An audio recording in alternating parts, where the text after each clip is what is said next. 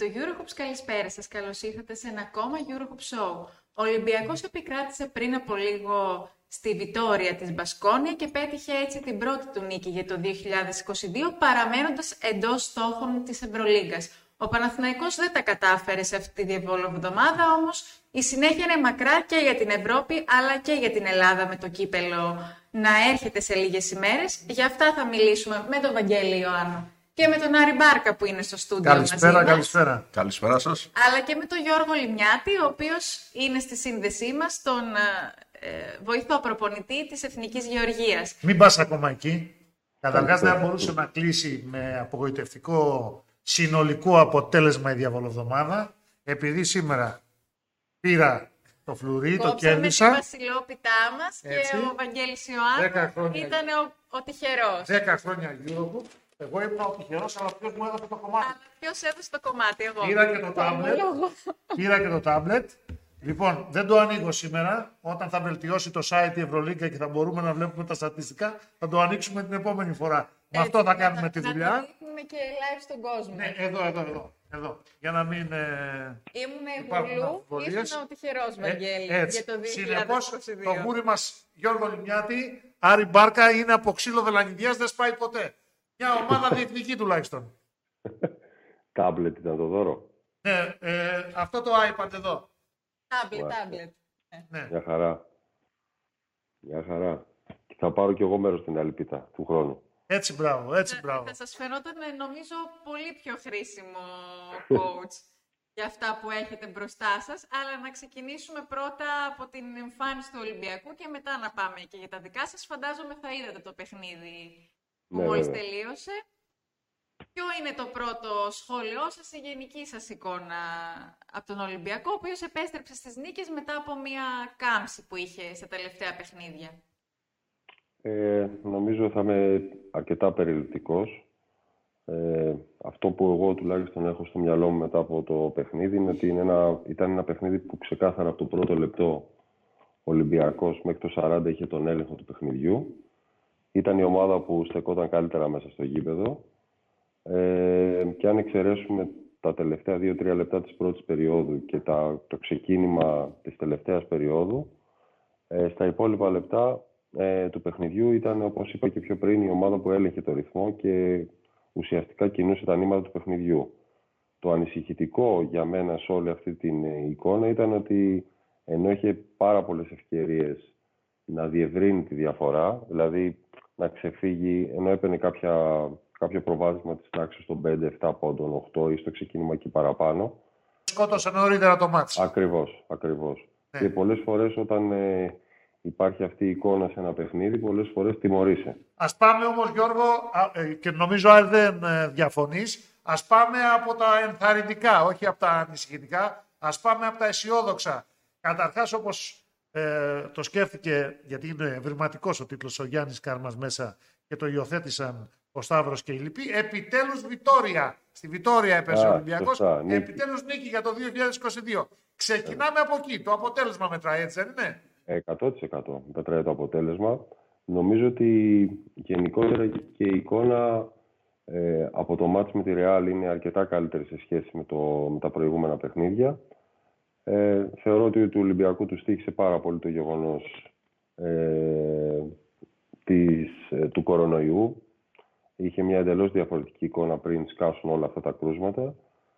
Και αν θυμάμαι καλά και όταν είχες καλεσμένο τον Ηλία τον Παπαθεοδόρου είχατε, είχαμε, είχε συζητήσει και είχατε πει ότι Πολύ Ενώ σωστά. οι άλλοι- Πολύ σωστά, πολύ άλλες σωστά. ομάδες είχαν πονέσει από τον κορονοϊό, από τους τραυματισμούς. Οι τραυματισμοί βέβαια είναι μια μόνιμη ε, πληγή για τις ομάδες που μπορεί να συμβεί ανά πάσα στιγμή. Ο κορονοϊός όμως τα τελευταία τρία χρόνια ε, είναι κάτι που έχει εμφανιστεί και μέχρι εκείνη, Παραμόνευε τότε, παραμόνευε το Γενάρη ουσιαστικά για τον Ολυμπιακό. ακριβώς, Και μέχρι επίσης, εκείνη τη ε, χρονική στον περίοδο ο Ολυμπιακός δεν είχε Ολυμπιακό, coach, ε, ε, κρούσματα, δεν είχε χάσει το ρυθμό Ναι. του από τις καταστάσεις. Ήρθε αυτό και του χάλασε εντελώς το ρυθμό. Αλλά θέλω να πιστεύω ότι η σημερινή νίκη θα είναι η αρχή και για να αλλάξει η ψυχολογία, αλλά και να επανέλθει η ομάδα μέσα από το ρυθμό των παιχνιδιών ε, στην εικόνα που είχε και πριν, τον κορονοϊό, πριν ε, εμφανιστούν τα κρούσματα του κορονοϊού. Στον Ολυμπιακό ήθελα να πω ότι έγιναν, ήρθαν μάλλον όλα τα κρούσματα τη μία συγκεκριμένη περίοδο, ενώ σε άλλες ομάδες βλέπουμε δύο-τρεις παίκτες. Οπότε εκεί ίσως. Απλά είχαν παραμείνει, είχαν ξεμείνει δύο ναι. και ήταν, ε, τους ήρθαν ναι, χύμα ναι, και ναι, τσουβαλάτα ναι, μαζί. Αλλά προσθέθηκαν σίγουρα... ο Λαρετζάκης τελευταίοι μαζί με τον Αλλά σίγουρα όταν ε, οι περισσότεροι παίκτες κολλάνε μία περίοδο, φαντάζομαι ότι αυτό γίνεται και πιο δύσκολο φαίνεται στην προπόνηση. Μα δεν, δεν, δεν γινόταν η προπόνηση. Αυτό ακριβώς. Τώρα, τώρα όμως, Άρη, ε, θέλω και τη δική σου γνώμη, όχι μόνο του Γιώργου. Όχι, τώρα θα Εσύ τη γνώμη, τώρα ακούμε τη γνώμη του Γιώργου. Από μόνο, μόνο, πιστεύετε ότι ήταν μόνο κορονοϊό όμως, Γιώργο, αυτό είναι το ερώτημα. Ήταν μόνο, μόνο κορονοϊός μέχρι τώρα, γιατί αυτή την εβδομάδα ο Ολυμπιακός και μετά την ανατροπή με την ΑΕΚ στο πρωτάθλημα, που του δίνει αυτοπεποίθηση και ψυχολογία, έτσι. Μετά ναι. το εντός ε, έδρας άσχημο αποτέλεσμα, το πρώτο αρνητικό αποτέλεσμα για την Ευρωλίγα από τον Ερυθρό Αστέρα. Κερδίζει από το μείον 16 με ανατροπή την ΑΕΚ ε, και ξαναπέζει αυτό που μας είχε συνηθίσει το πρώτο τρίμηνο. Το πρώτους δυόμισι μήνες για την ακρίβεια. Παίζει με τη Real ένα μάτς ασυγκρίτως, κατά την άποψή μου, διόρθωσέ με αν κάνω λάθος, ασυγκρίτως καλύτερος σε σχέση με το σημερινό. Θα μας πεις αν συμφωνήσει ή όχι. Παρότι χάνει, παρότι χάνει και σήμερα μένει σε υψηλό επίπεδο παρότι δεν τελειώνει νωρίτερα τον αγώνα, έτσι. Έτσι ακριβώς είναι. Ε, σίγουρα με τη Real έχει ε, κάνει μια ε, πάρα πολύ καλή εμφάνιση, γιατί πρέπει να αναλογιστούμε και το μέγεθο του αντιπάλου που είχε σήμερα ή το μέγεθο του αντιπάλου που είχε τη... πριν δύο μέρες. Ε, για μένα ο κορονοϊός είναι ένα πολύ σημαντικό στοιχείο, αλλά δεν πρέπει να ξεχνάμε ότι ακόμα και αν μην υπήρχε ο κορονοϊός, ε, οι ομάδες δεν πάνε τρένο ε, όλη τη σεζόν. Ε, δηλαδή, θέλω, ε, πιστεύω και είμαι σίγουρος ότι ακόμα και αν δεν υπήρχαν τα κρούσματα, κάποια στιγμή ο Ολυμπιακός, όπως όλες οι ομάδες, όλο τον κόσμο, κάνουν κοιλιέ. Δεν γίνεται να πηγαίνουν με μια. Έχεις δίκιο. Απλά εγώ ρώτησα αν ήταν κορονοϊός, δηλαδή θέμα ε, δυστυχής κατάστασης, ενέργειας κτλ.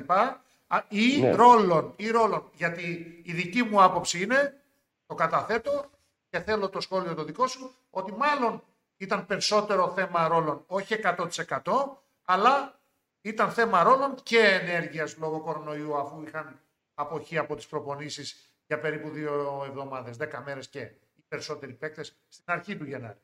Εγώ πιστεύω ότι πάρα πολύ μεγάλο ρόλο παίζει ο κορονοϊός. Όσον αφορά αυτό που λες για τους ρόλους, ε, αυτό που θέλω να καταθέσω είναι ότι όταν έρχονται οι ήττες, όταν ε, υπήρχε ένα σερί ε, άσχημων ε, παιχνιδιών, κακών, ε, κακής εικόνας και άσχημων αποτελεσμάτων, ε, είναι δεδομένο ότι κάποια στιγμή θα, υπάρχουν και, θα υπάρχει και εκνευρισμό, δεν θα υπάρχει η σωστή χημεία μέσα στην ομάδα. Το θέμα είναι ότι εκεί φαίνονται οι ομάδες, οι καλές ομάδες, πότε, αν ξεχωρίζουν, όταν μένουν ενωμένες, όταν ε, συνεχίζουν να παλεύουν με τον τρόπο, με τον σωστό τρόπο και καταφέρουν να ξεφεύγουν από μια άσχημη περίοδο, όπως ήταν για τον Ολυμπιακό η τελευταία. Ε, έτσι πιστεύω ότι η σημερινή νίκη σε σχέση και σε συνδυασμό με την εμφάνιση που έκανε στη Μαδρίτη δείχνει ότι ο Ολυμπιακός αρχίζει και ξεπερνάει όλο αυτό το κακό διάστημα ε, και έπεται συνέχεια και νομίζω ότι η εικόνα του θα βελτιώνεται παιχνίδι με το παιχνίδι. Γιώργο, εγώ θέλω να σε ρωτήσω με την εμπειρία πια που έξω ως πρώτος προπονητής, γιατί εντάξει, το αποτέλεσμα μετράει, αλλά θεωρώ ότι η εικόνα στη Μαδρίτη αδικήθηκε εν τέλει από το αποτέλεσμα. Δηλαδή, όντως η πεμπτουσία είναι ότι ο Ολυμπιακός κατάφερε να κερδίσει τη Βιτόρια, αλλά κόντρα στη Μαδρίτη είδαμε την ομάδα που είχε ενθουσιάσει τους πάντες στο ξεκίνημα της σεζόν. Θεωρείς ότι ο Ολυμπιακός, αυτό το 20 λεπτό που έπαιξε στη Μαδρίτη, έχει το χρόνο και έχει και τις ε, δυνάμεις και τη διάθεση να το μεγαλώσει, να το κάνει 30 λεπτά, να το κάνει 32 λεπτά. Τώρα που η σεζόν πλησιάζει σιγά σιγά προς την κορυφωσή τη. Ε, 100% το πιστεύω γιατί το έχει δείξει και πριν ε, ε, στο προηγούμενο χρονικό καλό του διάστημα. Είχε πολύ μεγαλύτερα πολύ, ε, πολύ μεγαλύτερες χρονικές περιόδους που έπαιζε καλά. Ε, θεωρώ ότι έχει και την, ε, και την τεχνογνωσία όσον αφορά την κατεύθυνση από τον πάγκο, αλλά και, τις, και τους παίκτες και την εμπειρία των παιχτών, που νομίζω ότι μπορούν να, το, να ξαναφέρουν την ομάδα στο επίπεδο που ήταν πριν να παίζει καλύτερα για μεγαλύτερο χρονικό διάστημα. Το, το, το αρχικό είναι να παίζει καλά για συνεχόμενα παιχνίδια ε, και μετά να μπορέσει να παρατείνει αυτό το διάστημα μέσα στο παιχνίδι που θα είναι καλός. Ε, και θεωρώ επίσης ότι ο ρυθμός, ε, τα παιχνίδια δηλαδή, η ροή των παιχνιδιών θα του δώσει ε, πάλι την, ε, αυτό που του έλειπε όλο αυτό το χρονικό διάστημα. Με σταθερή βάση την άμυνα, αλλά για να πάρει τα μεγάλα αποτελέσματα που θα τον κρατήσουν στην οκτάδα και θα δούμε σε ποιο πλασάρισμα, όταν παίζει καλά στην επίθεση, όταν έχει, κυρίως όταν έχει τρίποντο, έτσι. Γιατί απόψε, κακά τα ψέματα Γιώργο, 52. δεύτερο παιχνίδι μέσα σε 48 ώρες επί ισπανικού εδάφους, απαιτητικό παιχνίδι και μετά το σκληρό πινάλε με τη Ρεάλ, τελείωσε μυρτό τον αγώνα με Πόσο, πόσα τρίποντα και τι ποσοστό; Με 11 στα 21 τρίποντα με ποσοστό 52,4%. Επίσης, σε αυτό το σημείο θέλω να πω ότι ο Ολυμπιακός στις 9 από τις 13 νίκες του έχει σκοράρει πάνω από 80 πόντους. Σήμερα δεν... κερδίζει με 72, και το άλλο αλλά με 52 ξανά. Με τη Βιτόρια, Σωστό. Ε, με την Μπασκόνη. Με την Μπασκόνη. Ε, που ίδιο. δεν είχε καταφέρει τους 80. Σήμερα λοιπόν Γιώργο σκοράρει, βάλτο αυτό το συλλογισμό σου. 11 στα, 21 τρί... 11 στα 21 τρίποντα, 52,4 προερχόμενος από 4 αρνητικά αποτελέσματα και 31 στα 101 τρίποντα. Δηλαδή ήρθε με ένα ποσοστό περίπου 31%, λίγο πιο κάτω από το 31% και, και κερδίζει απόψε με 52,4 εκτός έδρας, έτσι. Ναι, είναι, έχει στάρει πάρα πολύ καλά και... Έχει πάει στο τρίποντο και η Ευρωλίγκα, όχι μόνο το NBA δηλαδή. Ε, ό, όλος ο κόσμος έχει πάει στο τρίποντο. Ε, και ουσιαστικά το, το ένασμα της σημερινής του νίκης είναι το τρίποντο του Ντόρσεϊ. Στο 60-60 που βάζει το τρίποντο και φεύγει 60-63 και έρχεται μετά το σερί για να κλειδώσει τη νίκη. Αλλά, ε... Αυτό το βάζεις τώρα δεν είναι απλώς το τρίποντο, μυρτό είναι σε εκείνο το διάστημα. Είναι, τρία... και, είναι και οι δύο βολές του. Και... Είναι συνολικά οι 8 πόντοι του Έτσι, και η μία assist. Τον ευθυδιασμό η assist στο Βεζέκο. Το 3-1. Στο 3-1, ναι. Το Βεζέκο η assist. Ακριβώς. Ε, το, ε, και το σούτ είναι θέμα ημέρας. Ε, δηλαδή, πάλι ενώ σούταρε εξαιρετικά σε όλο τα, το προηγούμενο χρονικό διάστημα, πάλι θα έρθει κάποια στιγμή που σίγουρα κάποιες φορές δεν θα μπαίνουν όλα τα σούτ. Το θέμα είναι να μπορείς να τα δημιουργείς. Αυτό είναι το ζητούμενο. Νομίζω και αυτό είναι που όλοι οι προπονητές ε, ζητάνε από τις ομάδες τους και από τη λειτουργία των ομάδων τους. Να, να δημιουργείς τα σουτ με καλές προποθέσει και πάντοτε θα υπάρχουν βραδιές που θα σουτάρεις με εξαιρετικά ποσοστά όπως είναι η σημερινή και θα υπάρχουν και βραδιές που δεν θα σουτάρεις τόσο καλά. το ζητούμενο, όπως είπα, για, για την ομάδα, για κάθε ομάδα, είναι να δημιουργείς σωστές προποθέσει για σουτ για, για τις σωστές προϋποθέσεις για το τρίποδο του Walkup με τη Real. Πολύ καλά κάνεις και, βα... και... και τον υποχρεώνεις να μας ακούσει λίγο, το coach Λιμιάτη, διότι μερικές φορές χρειάζεται και τύχη, συμφωνείς; 100%. Ο, ο Ευθύμης Σιμοντζόγλου το έχει πει. Ε, ισχύει και για τον αθλητισμό και για τη ζωή. Καλύτερα μερικές φορές να είσαι τυχερός παρά ικανός. Στη Μαδρίτη η άμυνα, η άμυνα δίνει το σουτ στο walk από τη γωνία, σε εκείνη την κρίσιμη επίθεση. Έτσι Γιώργο, στο 65-67 ναι. κάνει έρμπολο walk Θα μπορούσε ναι. να είναι ένας άλλος μέσα, δηλαδή θα μπορούσε να είναι ο Παπα-Νικολάου που κάνει ε, ρεκόρ για αυτή τη σεζόν με το 4 στα 4 τρίποντα σήμερα. Είναι ο Γκόκαπ, δεν κάνει close out ενώ μένουν 8-8,5 δευτερόλεπτα όταν παίρνει την μπάσα τους Λούκα, κάνει airball. Μετά βάζει ο Ρούντι το σουτ, κερδίζει ρεάλ. Λεπτομέρειες. Το χάνει ο Ολυμπιακός. Αλλά απόψε η τύχη ε, έρχεται και τον, και τον ανταμείβει τον Μπαρτζόκα που λειτουργεί ως σκακιστής. Βγάζει τον Σλούκα που έχει χάσει δύο σουτ το 3, στα τρία λεπτά. Είναι και κουρασμένος. Έτσι. Εγώ, συγγνώμη που σε διακόπτω, Βαγγέλη, αλλά θεωρώ ότι τη στιγμή που ο, ο coach Μπαρτζόκας βγάζει τον Σλούκα στο μυαλό του ήταν σίγουρα να του δώσει ανάση και είχε χάσει και τα δύο και πουλά. Και ενδεχομένως να τον ξαναβάλει ένα λεπτό μετά. Ακριβώς, ακριβώς. Ναι, αλλά κοίταξε τι συμβαίνει όμως, επειδή έτσι είναι ο αθλητισμός και ειδικά το μπάσκετ, ε, έρχεται ναι. από τον πάγκο ο Ντόρση Άρη και βάζει. Καθαρίζει το μάτς. Και καθαρίζει το μάτς. Μαγικό. Έχει 9 πόντους μέχρι εκείνη την ώρα και βάζει 8 και δίνει και την assist. Ο Ντόρση που έχει ακούσει πολλά το τελευταίο καιρό. Σωστά. Εσείς, εσείς με τον coach Παπαδεδόρ το, το ξέρετε καλά, έτσι, από τότε που είχε Βέβαια. πρωτοέρθει στις μικρές εθνικές.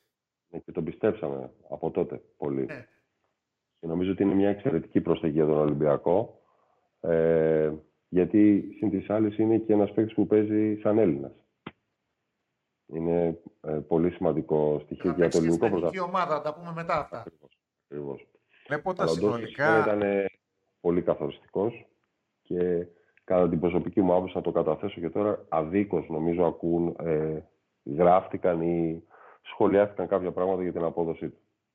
Όλοι οι Βλέποντας, αθλητές, όλες οι ομάδες περνάνε κρίσεις και περνάνε ε, περιόδους που δεν θα είναι καλά. Βλέποντας συνολικά λοιπόν το υλικό του Ολυμπιακού και το επιθετικό ταλέντο που υπάρχει, ε, νομίζω ότι είναι αυτονόητο ότι σε σχέση με πέρυσι το υλικό είναι καλύτερο. Πού το αξιολογείς όμως σε σχέση με το επίπεδο της Ευρωλίγκας; Ε, το υλικό του Ολυμπιακού σε σχέση με πέρυσι είναι καλύτερο γιατί θεωρώ ότι έχει καλύτερη χημεία.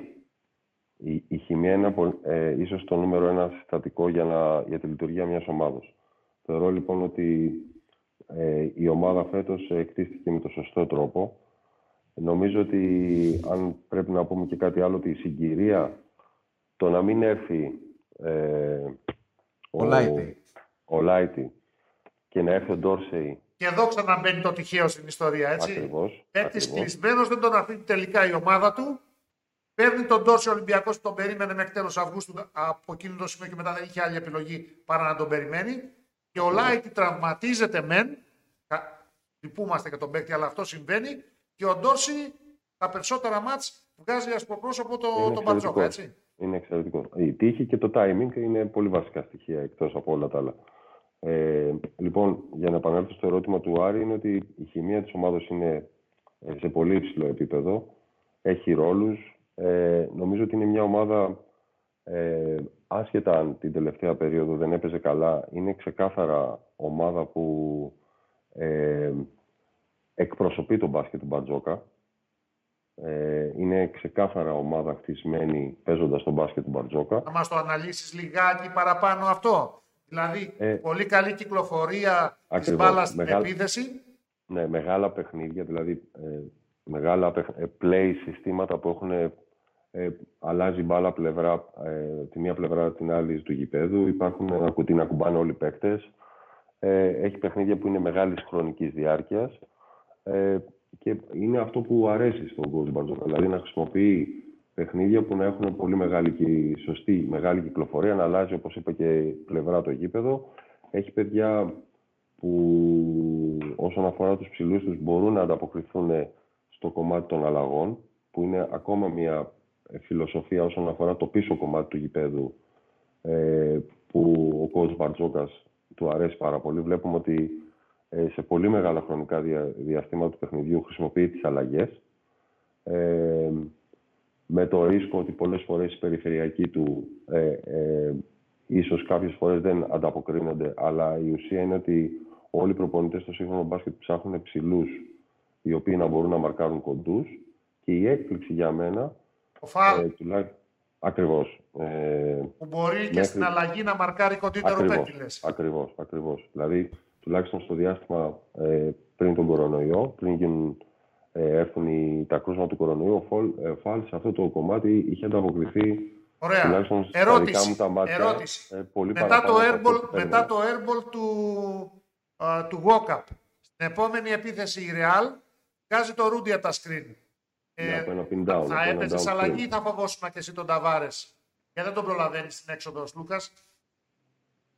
Κοίταξε, συνήθως ε, Το Ρούντι η το ο- βάζει το τρίποντο. ναι, οι ομάδες ε, όταν μαρκάρουν σουτές μπαίνουν στις καταστάσεις των αλλαγών. Ε, αυτό είναι ε, πολλές φορές είναι και μια απόφαση ενστίκτου που μπορεί να ε, πάρουν οι παίκτες.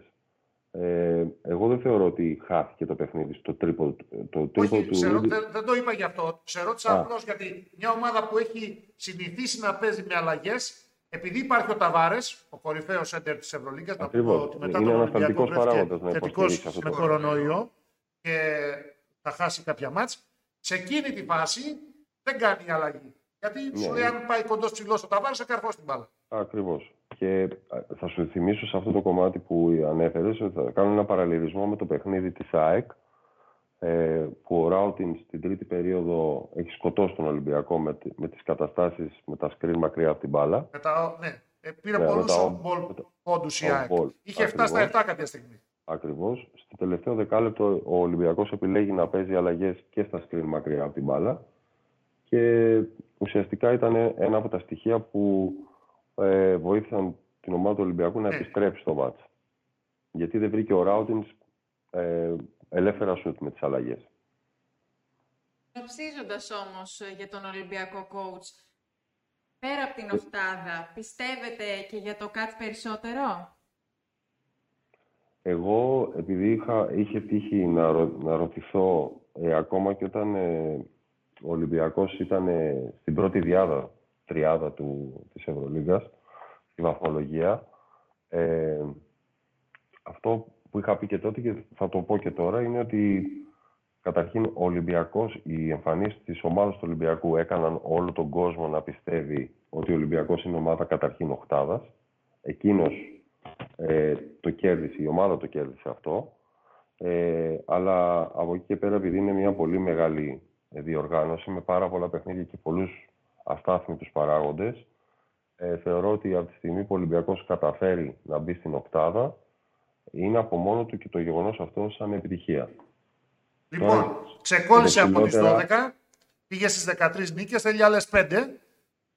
Εκτός αγωνιστικού απρόπτου, άλλες 5 θέλει. Έχει αρκετά εντός έδρας παιχνίδια με βασικούς διώκτες του και για την οκτάδα και για το καλύτερο πλασάρισμα πλέον. Θα δούμε σε λίγο τη βαθμολογία. Αλλά ε, πριν πάμε στα παιχνίδια και πούμε τι περιμένει τον Ολυμπιακό, εγώ θέλω, Άρη, να μας κάνει ένα ακόμα σχόλιο με, ή μερικά ακόμα σχόλια για κάποιους παίκτες συγκεκριμένα. Δεν θα μείνω στο Σλούκα, δεν θα μείνω στο Γόκα που έχει προτερήματα συγκεκριμένα και κάποιες αδυναμίες. Για τον Τόρση μας τα είπε.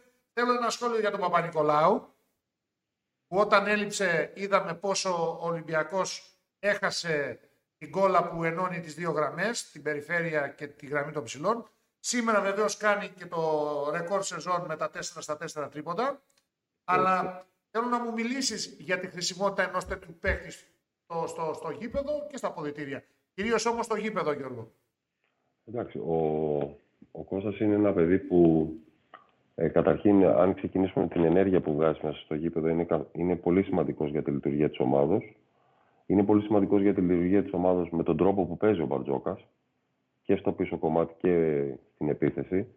Γιατί είναι ένα παιδί που μπορεί να υποστηρίξει τις αλλαγές, μπορεί να μαρκάρει ε, παίκτες κοντύτερους ε, με ικανοποιητικό αποτέλεσμα και επομένως πολλές φορές επιλέγεται να μαρκάρει κοντύτερους παίκτες εφόσον γίνουν οι αλλαγές. Να μαρκάρει μπορεί να πάει και σε ψηλούς παίκτες γιατί έχει μέγεθος, έχει εμπειρία, έχει τον τρόπο να στέκεται και στο πίσω κομμάτι του γηπέδου και έχει αυτό το στην καλή του μέρα όπως ήταν η σημερινή, είναι ένας παίκτης που μπορεί να ανοίξει το γήπεδο και να δημιουργήσει πάρα πολύ μεγάλα προβλήματα στον αντίπαλο. Και, ένα σχόλιο για τον Βεζέκοφ. Και αν είναι ο πιο βελτιωμένος κατά την άποψή σου; Ο Βεζέκοφ είναι εξαιρετικός. Από τους είναι... παίκτες του Ολυμπιακού. Ε, νομίζω ότι όντως είναι ο πιο βελτιωμένος. Κάνει μια εξαιρετική χρονιά και νομίζω ότι είναι ένα παιδί που το αξίζει γιατί από μικρό που το ξέρω ήταν πάντοτε ένα παιδί χαμηλών τόνων ταπεινός που δούλευε πάρα πολύ για να καλύψει τι αδυναμίες του. Έχει μεγάλη βελτίωση σε αυτό που ουσιαστικά είναι η μεγαλύτερη αδυναμία, η αθλητικότητα.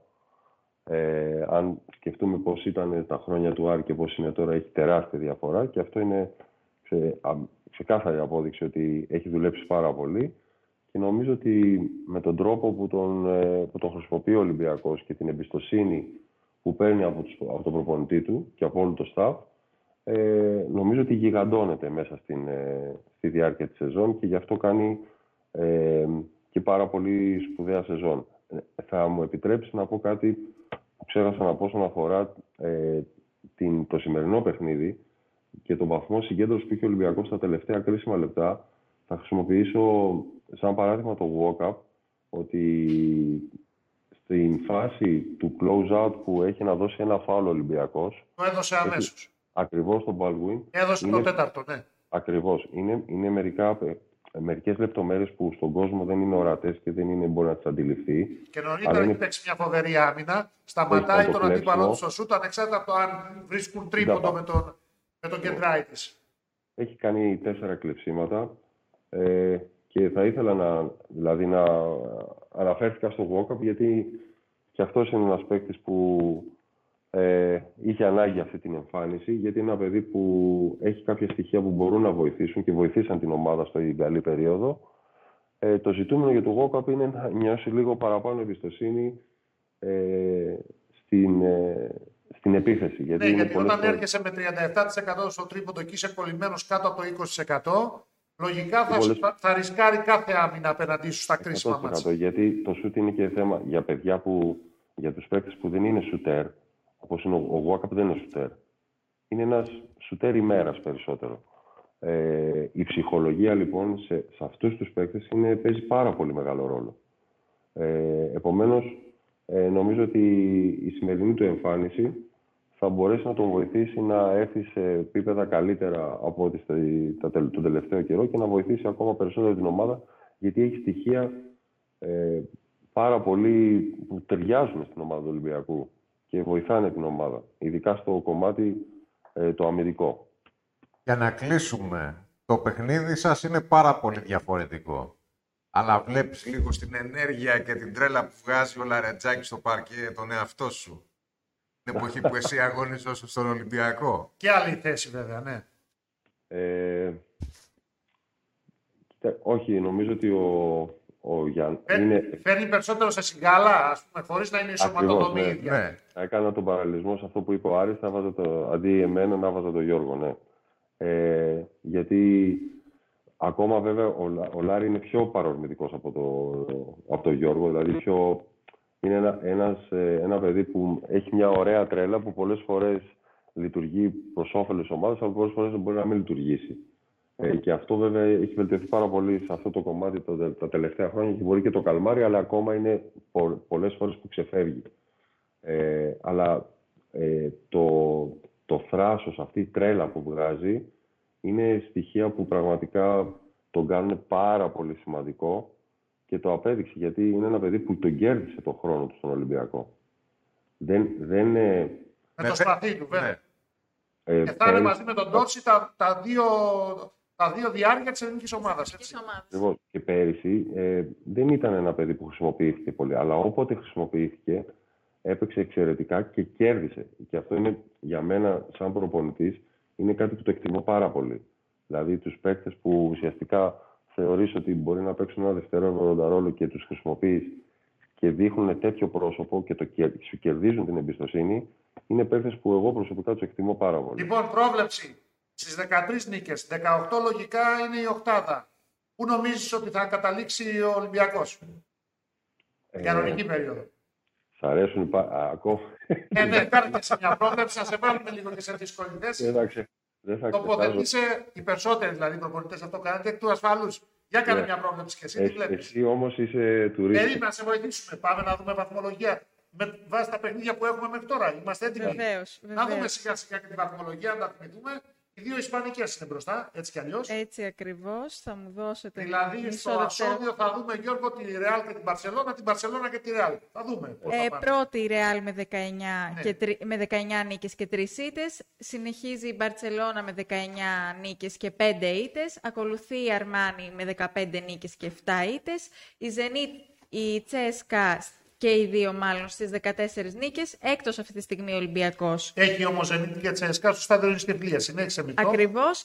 Η Ούνιξ επίσης στις ε, 14 νίκες και με αυτή θα παίξει. Και αυτή την Τελευταία έχει στο στάδιο αγωνιστική της εντός Ευκαιρίας. έδρας Ολυμπιακός ακριβώς και στην 8η θέση βρίσκεται η ΕΦΕΣ κλείνοντας την οκτάδα. Ακολουθεί Μονακό και Μπάγερ με, 10 με 12 νίκες και αυτές αλλά εκτός οκτάδας. Η Φενέρ με 11 νίκες, η Μακάμπι στο 10-12, η Βιλερμπάν με 9 νίκες, ο Ερυθρός Αστέρας στις 8 νίκες, Άλμπα και Μπασκόνια με 7 νίκες, ο Παναθηναϊκός στις 5 νίκες έχει παραμείνει και τελευταία η Ζαλγκύρης με 3 νίκες. Άρα για οκτάδα και τετράδα πέφτουν κορμιά. Τι προβλέπεις; Ε, πριν πω τι προβλέπω, θεωρώ ότι πάρα πολύ σημαντικό ότι το- το ΣΕΦ θα κρίνει όλη την, ε, την βαθμολογική θέση του Ολυμπιακού.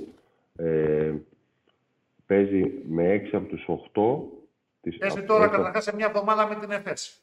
Παίζει με 6, 6 από τι 6 ομάδες από τις 8 που βρίσκονται αυτή τη στιγμή στην Έρχονται στο οκτάδα, στάδιο ειρήνης και φιλίας. έρχονται στο Ειρήνης και Φιλίας. Επομένως, νομίζω ότι το ΣΕΦ θα κρίνει κατά, σε ένα συντριπτικό ποσοστό ε, τη θέση που θα πάρει ο Ολυμπιακός. Α, Και επειδή- πρόκριση και πλασάρισμα λες, έτσι. Με Ακριβώς, έναν ακριβώς, αστερίσκο όμως ακριβώς, του κατά πόσο θα ακριβώς. έχει Και φιλάθλους. πρόκληση. Ναι, αυτό δεν το ξέρει κανένας. Λέγαμε ότι αυτή την εβδομάδα θα ξέραμε ότι θα αυξηθεί η χωρητικότητα των Πήραμε γηπέδων. αναβολή. Πήραμε αναβολή. Ανεξάρτητα όμως από, από αυτό, Γιώργο, έξι Εγώ από το- τις οκτώ διεκδικήτριες για τα play-off θα έρθουν στο στάδιο Ειρήνης και Φιλίας. Και έχει να πάει η Άλμπα, δηλαδή Βερολίνο, και έχει να πάει και Κάουνας για να παίξει με τη Ζαλγκύρη. Συν, συν το παιχνίδι του Παναθηναϊκού. Το παιχνίδι του Παναθηναϊκού στο στάδιο Ειρήνης και Φιλίας που πάντοτε Που είναι έχει- ένα, ένα ντέρμπι. Έχει, έχει την ειδικών θετικών. ιδιαιτερότητα. Έχει, μεγάλη, έχει την ιδιαιτερότητα. Ε, Έρχεται η ΕΦΕΣ, έρχεται η Ζενίτ, έρχεται το Μιλάνο, έρχεται το η Καζάν, CSKA. Έχει, ναι, ακριβώς, η Τσεσεκά. η Τσέσκα. Η Φενέρ. Όχι, η Φενέρ έχει έρθει. Ε, Αυτές άλλο βασικά. Ναι, ναι. Ε, α, επειδή θα σου κάνω το χατήρι και θα κάνω μια πρόβλεψη, θα μου δώσεις όμως το- ένα πλασάρισμα. Δεν θα σου, δεν θα σου πω Ναι, εντάξει, δεν τρίτο. θέλω ακριβώς την τέταρτη, την πέμπτη, την έκτη θέση. Πού νομίζεις ότι θα καθίσει η μπίλια. Θες, έτσι, λέει, έτσι λέει τώρα και θα κρατήσει το βίντεο μετά και θα Ε, καλά εννοείται. Ρε Άρη, τον ξέρω τώρα. τον ξέρω. Θα σου πω κι εγώ, άμα θες μετά. Αλλά πρώτα Λοιπόν. θέλουμε να σε ακούσουμε. 4 ως 6. Με... Μπορεί να βάζα και το 7, αλλά θα Είμαι- παρουσιαστώ Είναι η μόνη φορά που αισιόδοξο. θα συμφωνήσουμε οι δυο μας απόλυτα. θα συμφωνήσουμε απόλυτα. Θα, νομίζω θα παίξει από το 4 έως το 6. Η καλύτερη του θέση μπορεί να είναι η τέταρτη και η χειρότερη του μπορεί να είναι η έκτη. Και αν συμβεί αυτό και επι- επιβεβαιωθούμε, εάν Χειρότερη μπορεί να είναι λέμε. και το 7. Μπορεί να είναι και το 7. Ναι, αλλά εσύ λέμε. το λες. Εγώ λέω 4 έως 6. Πάντως, εάν επιβεβαιωθούμε στο 4 έως 6 και ε, δεν έρθει ούτε το 7 ούτε το 8, στην περίπτωση της πρόκλησης δεν λέμε για το απευθέω ε, σενάριο, αποφεύγει και το ισπανικό ασώδιο, έτσι. Γιατί εκεί Ναι. τα πράγματα από πολλές πλευρές, όπως είδαμε και προχθές με τη Real, είναι δύσκολα. Όπως είχαμε δει και με την Παρσελώνα. Δεν θέλουμε να επεκταθούμε τώρα, γιατί ε, κύλησε καλά η απόψινή βραδιά. Α μην γκρινιάξουμε για άλλα θέματα. Εντάξει, δε, να σου πω κάτι. Έχουν μικρό σπροξηματάκι οι δυο του. Ε, θέλω να πω όμως ότι όποτε ο Ολυμπιακός και όποτε οποιαδήποτε ομάδα έχει καταφέρει να κάνει μια μεγάλη υπέρβαση, ε, ελάχιστα έχει ασχοληθεί με αυτόν τον τομέα. Οπότε Εντάξει. προς το παρόν να το ξεχάσει τώρα. Έτσι. Και προχωράμε. Ναι. Βλέποντας όμως το άμεσο μέλλον έχουμε και κύπελο Ελλάδος που είναι και ο άμεσος στόχος του Παναθηναϊκού. Πάμε και στον Παναθηναϊκό. Να- Δηλαδή να μας πει και ένα σχόλιο. Και ένα σχόλιο για τον και Παναθηναϊκό μετά κάνει τελευταίο για coach τις και με εθνικές την... ομάδες Βεβαίως. στο, στο δικό του Βεβαίως. Και τομέα. με την άφηξη του Στέφαν Γιώβιτς, πώς πιστεύετε ότι μπορεί να αλλάξει η εικόνα του τριφυλιού; Εντάξει, ε, κοιτάξτε, ε, ο Παναθηναϊκός έτσι όπως έχει κυλήσει χρονιά σίγουρα είναι δεδομένο ότι περνάει μια πολύ, πολύ άσχημη περίοδο που κλονίζεται η ομάδα. Ε, νομίζω ότι αν εξαιρέσουμε το παιχνίδι με την Μπαρτσελώνα η εικόνα του στα προηγούμενα παιχνίδια το τελευταίο διάστημα ήταν ε, λίγο καλύτερη. Ειδικά Θεωρώ τα ότι τρία οι δύο- τελευταία παιχνίδια πράγματα. Ορίστε. Τα τρία, στα, τε- στα τρία τελευταία παιχνίδια ανεξαρτήτως νίκης ή ήττας, λέω. Ναι, ναι. Ε, θεωρώ ότι ε, ο Γιώβιτς είναι ένα παιδί που νομίζω ότι τέριαζε στα στάνταρτ της φιλοσοφίας του πριν. Είναι ένας καθαρός point guard. Το ζητούμενο όμως για τον Γιώβιτς είναι ότι έρχεται σε ένα χρονικό διάστημα σε μια ομάδα ε, που ουσιαστικά πονάει, ε, που δεν παίζει καλά, που είναι ένα παιδί που έρχεται από μια πολύ μακρά χρονική απουσία. Επομένως, θα είναι πολύ δύσκολο να προσαρμοστεί άμεσα σε, αυτό το, σε τόσο σύντομο χρονικό διάστημα. Αλλά θεωρώ ότι αυτή τη στιγμή έτσι όπως έχει κυλήσει η χρονιά για τον Παναθηναϊκό, ε, το πρώτο crash test, το μεγάλο crash test είναι η- το κύπελο Ελλάδος. Γιατί νομίζω ότι έχει δώσει πολύ μεγάλο βάρος. Και είναι απόλυτα λογικό, είναι ο πρώτος τίτλος της χρονιάς και εκεί θα κρυθούν πάρα πολλά πράγματα όσον αφορά τη συνέχεια νομίζω του Παναθηναϊκού και την εικόνα του κυρίως για το ελληνικό πρωτάθλημα. Αλλά ε, νομίζω ότι είναι ξεκάθαρο ότι οι στόχοι του Παναθηναϊκού είναι πια μόνο στην Ελλάδα. Το είπε και ο Πρίφτης. Εντάξει, Ναι. δεν ήταν μυστικό αυτό, δεν ήταν μυστικό. Πιστεύεις ότι αλλάζει και η αγωνιστική φιλοσοφία α, του Παναθηναϊκού Γιώργο με την έλευση του Γιώβιτς για να συνεχίσω αυτό που ρώτησε η Μυρτώ νωρίτερα; Δηλαδή θα αλλάξει και το στυλ παιχνιδιού με ένα τόσο καθαρό α, δημιουργικό άσο. Ε, είναι πιο, θα είναι πιο σεταρισμένη η ομάδα. Ε, δηλαδή θα παίξει πιο. Ο Πρίτης προσπαθούσε να την. Να, ε, είναι, ο κάθε προπονητής έχει μια φιλοσοφία. Τα υλικά είναι οι παίκτες. Τώρα, ε, παρόλο που εγώ πίστευα στον Μπέρι, ε, πίστευα ότι είναι ένα παιδί που μπορούσε να ανταποκριθεί.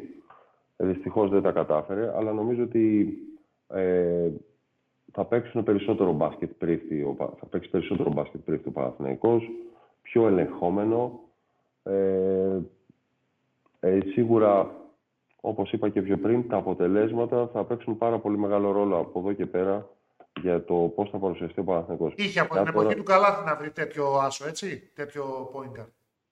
Ναι, και το μέγεθος και η ικανότητα δεν θεωρώ ότι είναι στην κλάση του, Κα- του Καλάθι, αλλά είναι στο στυλ, όπως είπες. Αυτό θε, στο στυλ του Καλάθι. Είναι περισσότερο δημιουργός παρά εκτελεστής. Απλά δεν Αλλά- έχει την ταχύτητα του Καλάθι. Δεν το έχει, τρίποντο σίγουρα. τα ίδια είναι πάνω κάτω. Ναι, ναι, είναι το ίδιο. Ε, ας πούμε ότι η Και λίγο δημιουργικότητα... χειρότερος ο Γιώβιτς σε σχέση με τον Καλάθι. Νομίζω ότι σουτάρει με 37% πλέον το τρίποντο. Είναι η, δημιουργία, η δημιουργία είναι το, το, το, Το πρώτο ζητούμενο, ναι. Το ζητούμενο. ζήτημα αυτή τη στιγμή. Και νομίζω ότι θα, ο Παναθηναϊκός θα έχει μια καλύτερη εικόνα όσον αφορά το παιχνίδι του στην επίθεση. Λοιπόν, Μιλώντας όμως για προπονητική φιλοσοφία, να μας μιλήσετε και για τη δική σας προπονητική φιλοσοφία και με τον coach Ηλία Ζούρο και τι έχετε μπροστά σας με την Εθνική Γεωργίας. Ε, εμείς σε λίγο καιρό, οπο- όπως όλες οι εθνικές ομάδες, έχουμε τα παράθυρα, το δεύτερο παράθυρο για την πρόκριση στο παγκόσμιο. Ε, καλούμαστε να παίξουμε τα δύο παιχνίδια με τα Σκόπια, τα οποία είναι ε, καθοριστικά για την... Ε, ουσιαστικά με δύο καλά αποτελέσματα θα κλειδώσουμε την πρόκληση και στο τελευταίο παράθυρο θα κοιτάξουμε τη θέση. Ε, δυστυχώς για μας, ε, σε αυτά τα παράθυρα δεν θα μπορέσουμε να έχουμε τόσο εγγέλεια γιατί ε, είχαμε την ε, ελπίδα ότι θα είναι στο δεύτερο παιχνίδι, αλλά η Ευρωλίγα πήγε και έβαλε παιχνίδι αναβλητέν Εξαναβολής ακριβώς. την ημερομηνία που εμείς αγωνιζόμαστε μέσα στα Σκόπια. Ε, ένα μεγάλο ποσοστό δεν θα έχουμε ούτε τον Μπουρζανάτζερ που παίζει στη Real Betis γιατί έχει ένα τραυματισμό. Ε, και όπως έχω πει πάρα πολλές φορές, η Γεωργία δεν είναι Ελλάδα. Ε, δηλαδή, η, η, το πηγάδι... Καλά, καλά μην Ναι. γελάς. Κοίταξε, Ναι. αυτή τη φορά θα σωθούμε εμείς, γιατί θα έχουμε από ό,τι φαίνεται παίκτες το διάβασες και εσύ το ξέρεις Ναι, και ναι, από το Ολυμπιακό ξέρω. και από Παναθηναϊκό. Ούτε στην Ελλάδα το πηγάδι είναι μεγάλο. ναι, Ή να αλλά- πούμε, το πούμε διαφορετικά όπως το λέει ο Ντέμις, η Λίμνη δεν είναι τόσο μεγάλη πια. Ναι, αλλά σε σχέση Άσε με να την πει η Ελλάδα... Μεγάλη Βρετανία, Γιώργο. Ναι, σε- εντάξει. Ε, σε σχέση με τη Γεωργία, το, η δεξαμενή είναι σαφώς καλύτερη από ότι στην Ελλάδα από ότι στη Γεωργία. Ε, Έχετε όμως Ευρωμπάσκετ, γιατί η Γεωργία φιλοξενεί έναν όμιλο, έτσι δεν είναι; Έτσι κι αλλιώς Ναι, είχατε ναι. αυτή την πρόκληση. ναι. Ε, και πες μας, για να σε αφήσουμε και να συνεχίσουμε εμείς με τα υπόλοιπα, πες μας και για την προσπάθεια της δικής μας ομάδας, της δικής μας εθνικής. Έχουμε τώρα back-to-back αγώνες με την Τουρκία, ε. Ε, είναι- είναι καθοριστικά παιχνίδια με την Τουρκία. Ε, γιατί καταρχήν είναι, είναι αποτελέσματα που θα το κουβαλήσεις μαζί σου στην επόμενη φάση. Ε, θα κρίνουν σε πολύ μεγάλο βαθμό ε, την, την κατάταξή σου και όπως ξέρεις και εσύ που με το σύστημα που υπάρχει αυτή τη στιγμή τα αποτελέσματα που μεταφέρεις παίζουν πολύ μεγάλο ρόλο γιατί και η διασταύρωση της εθνικής ε, είναι αρκετά δύσκολη και στην επόμενη φάση αν αναλογιστούμε ότι στα επόμενα παράθυρα που θα είναι πάλι στη διάρκεια της σεζόν και αν δεν έχει λυθεί, που δεν βλέπω να έχει λυθεί το θέμα με την Ευρωλίγα και τη FIBA, η Ελλάδα θα κληθεί να παίξει με ομάδες όπως είναι η Σερβία, η Λετωνία, αν δεν κάνω λάθος, και το Βέλγιο. Ε, βέβαια. Ε, Είσαι αισιόδοξος όμως γενικότερα, Γιώργο, μετά από αυτή την απόφαση Ολυμπιακού και Παναθηναϊκού να δώσουν παίκτες; Ε, Σαφώς είμαι αισιόδοξος, αλλά εξακολουθούν τα παιχνίδια να είναι πάρα πολύ δύσκολα γιατί φαντάζομαι και οι Τούρκοι, ε, επειδή το συνηθίζουν κιόλας, ε, δίνουν τους παίκτες ε, ε, της Φενέρ και της ΕΦΕΣ. Βέβαια, η Φενέρ, αν, αν δεν κάνω λάθος, παίζει την ίδια μέρα με το παιχνίδι της εθνικής μας με την Μακάρι Τουρκία. να Το παίζει πρώτο. και η ΕΦΕΣ, γιατί μάλλον θα παίξει ο Λάρκιν. Ο Λάρκιν ακριβώς. Ε, αλλά θεωρώ ότι η εθνική μας, ε, αν παρουσιαστεί όπως πρέπει, ε, είναι περισσότερο ε, τα παράθυρα έτσι όπως έχουν γίνει. Είναι περισσότερο θέμα ε, περισσότερο ποιότητας ε, ρόστερ. ρόστερ και λιγότερο ε, προπόνησης, κατεύθυνσης ε, και γι' αυτό έχουμε δει και πάρα πολλές φορές ε, στα παράθυρα αποτελέσματα που δεν τα βλέπαμε στο παρελθόν. Τελευταία ερώτηση από την Πυρτό. Ε, συζητήθηκε στην, με τη δημοσιογραφική ομάδα. Ε, πολύ προσωπική ερώτηση για εσάς. Ποιο Ναι. είναι, ποια είναι μάλλον, η καλύτερη μετάδοση που έχετε κάνει μαζί με τον Βαγγέλη Ιωάννου και δεν θέλω να μου πείτε την Κωνσταντινούπολη. Τη δεύτερη καλύτερη δηλαδή. Είπαμε ότι ήσουν ο, καλύτερος, κόλο- ο καλύτερος κόλορμαν της τηλεόρασης. Έδινες χρώμα και με την τεχνική ανάλυση και με τα σχόλια και γενικότερα. Ε, Φτιαγμένος για αυτή τη δουλειά δηλαδή. άμα, κοίταξε, Βαγγέλη, άμα ήμασταν στην Αμερική θα πέραμε λεφτά πολλά. Τώρα κερδίζεις χρόνο. Μετά την Κωνσταντινούπολη, εγώ τους είπα ποιο θα έλεγες, αλλά δυσκολεύεσαι να το πεις. Είναι εύκολο. Είναι εύκολο. Ε, κατά την άποψή μου, ναι. Κοίταξε, έχω, έχω μεγαλώσει και δεν το... Δεν μπορώ Εντάξει, να θα σε μου... βοηθήσω εγώ. Θα σε βοηθήσω γιατί ασπίσαν τα μαλλιά σου και ο Λευτέρης ο Καλογύρου στέλνει μήνυμα ότι δεν κοστίζουν ακριβά οι βαφές, λέει, για τους ασπροβάλλιδε ή τους γκριζομάλιδες. Είναι, Λοιπόν, γο- είναι γοητεία. είναι βοηθεία για τον Λιμιάτη. Υπάρχει Ναι, ναι. ειδικό σαμπουάν που τα κάνει ασημένια. Θα σου έλεγα αμέσω στο Λονδίνο δεν πρέπει να απαντήσεις. Αφού η Μυρτός σου, σου απέρριψε το προφανές, την Κωνσταντινούπολη, Το Το Λονδίνο. Το Λονδίνο το σκέφτηκα αμέσως, αλλά ήταν, ε, ήταν ε, μετά από ένα σημείο ήταν τόσο εύκολο που δεν το, Ναι. δεν το κατάλαβα. Δηλαδή, λες να σκεφτώ κάτι άλλο πιο δύσκολο. ναι, ακριβώς.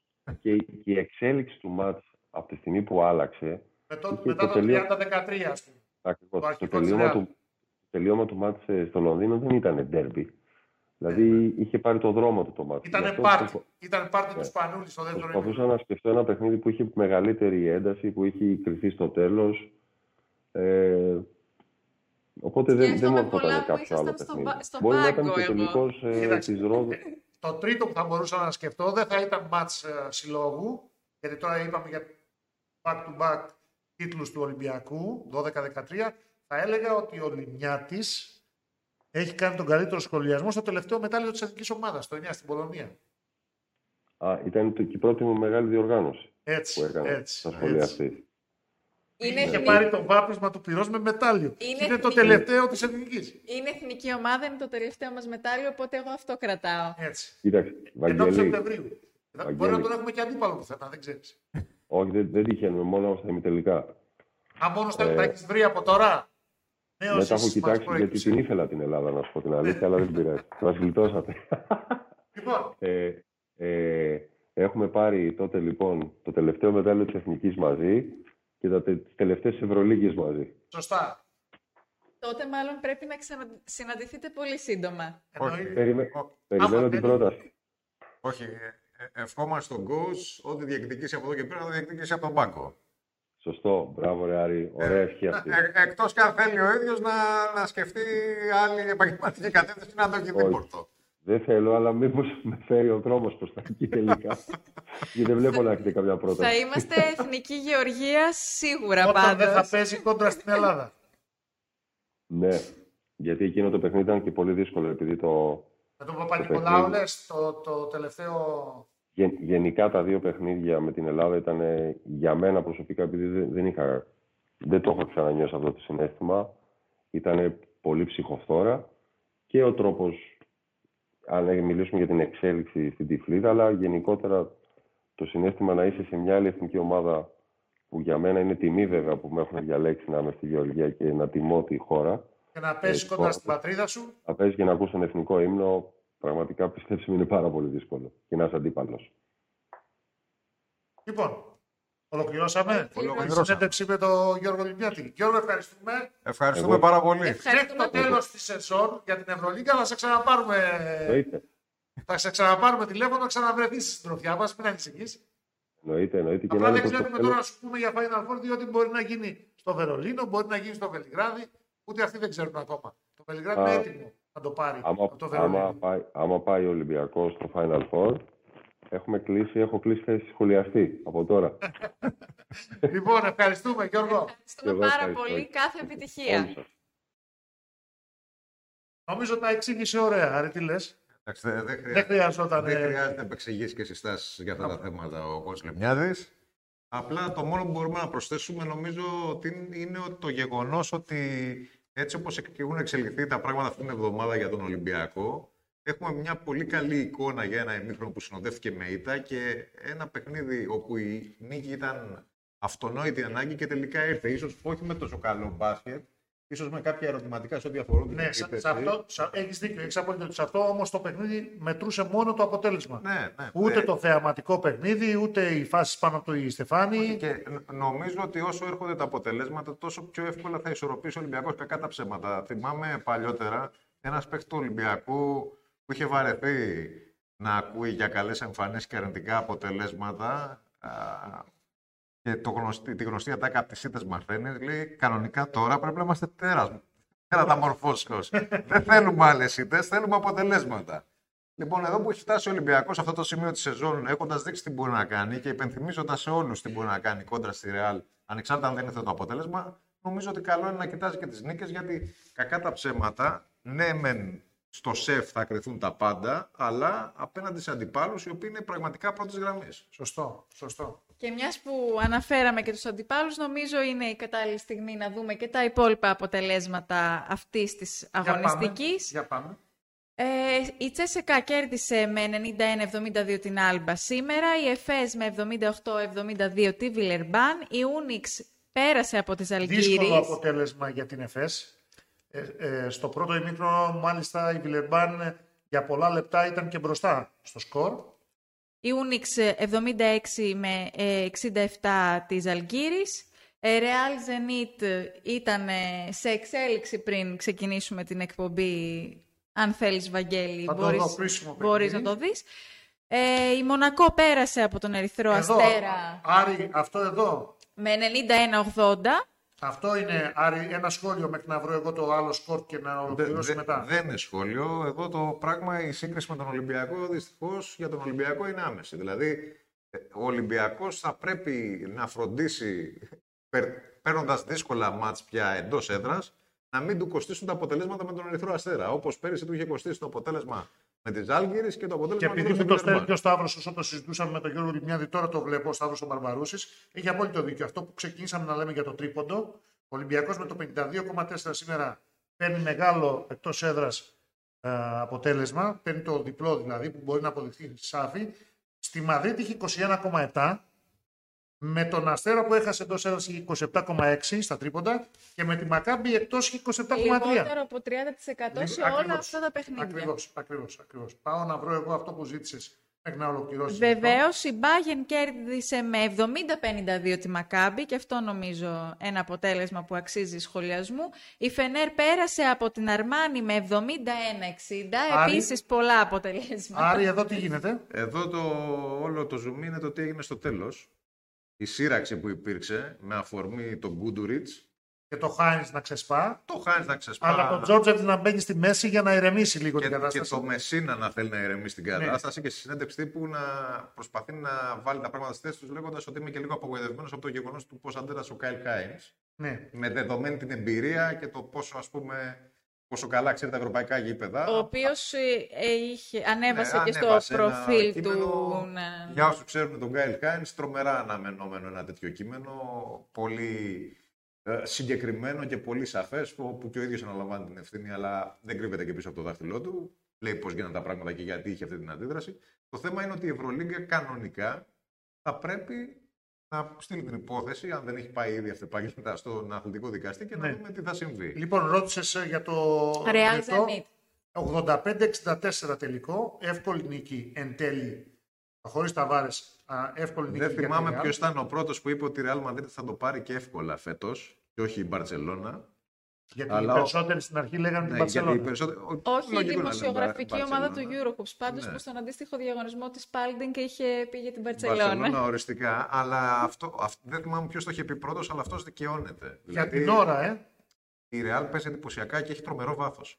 Για την ώρα, γιατί πάρα λίγο να ώρα, χάσει από τον Ολυμπιακό. Έχει και άλλα μάτς ε, κινδυνεύσεις να τα χάσει. Θα μου πεις δεν τα χάνει. Δεν τα χάνει. Ναι. Έχει πάρα Παίρνει πολλές. όμως αποτελέσματα. Παίρνει τα αποτελέσματα. Ο Πόηθας είχε 21 πόντους, ο Γιούλ βλέπω εδώ είχε 13 σε αυτό το. Ναι, Δεν χρειάστηκε να βάλει παραπάνω. Όχι. Εντάξει. Και με τον Ολυμπιακό δεν χρειάστηκε. Όταν χρειάστηκε τα, το μανταρίνι του το έβαλε. Ο Ρούντι είχε βάλει νωρίτερα το τρίποντο. Αλλά όταν φτάσεις στο Final Four, γιατί η λογική λέει ότι και η Real και η Barcelona θα φτάσουν. Εκεί είναι ένα μάτς. Και ίσως δεύτερο. Πρώτα το ημιτελικό και μετά βλέπεις. Ένα μάτς, 40 λεπτά. Εγώ δεν βιάζομαι για να δούμε και το peak της Barcelona.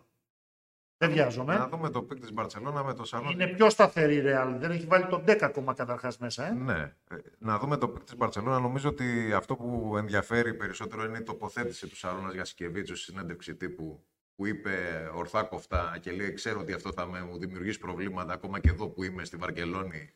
Εντάξει, Αλλά- για πολιτικός. Αλλά αν μια Για ομάδα πολιτικός, για αγαπώ- πολιτικός. Αν μια ομάδα αγαπώ αυτή είναι ο Παναθηναϊκός, να σου πω κάτι όμως. Ναι, όμως νομίζω ότι νωρίτερα, το, η, νωρίτερα η, η- Σε η κάποια ίδια άλλη στιγμή, τοποθέτηση είχε το- πει ότι το ποια είναι η μεγαλύτερο- μεγαλύτερη ομάδα Το στην μεγαλύτερο οποία κλαμπ που έπαιξες; έχω παίξει είναι η Μπαρσελόνα. Ε, Ή- Μίλησε όμως για αγάπη. Και η Ναι. αλήθεια είναι ότι πολλοί κόσμος στο ευρωπαϊκό μπάσκετ που έχει περάσει από τα μέρη μας, ακόμα και άνθρωποι που είχαν κακές εμπειρίες ό,τι αφορά το κομμάτι το επαγγελματικό, αναφέρομαι σε προβλήματα οικονομικά, σε τέτοια ζητήματα, όλοι θυμούνται την Ελλάδα και τους συλλόγους τους και τους ανθρώπους των Ρε, συλλόγων. καλό είναι αυτό. Απλώς Με να μην τρομερή φτάσουμε αγάπη. στο διηγώντας τα Ναι, τακλές. το θέμα, αυτό ακριβώς είναι το θέμα, ότι μην φτάσουμε στο σημείο να αναπολούμε εποχές όπως Ακριβώς.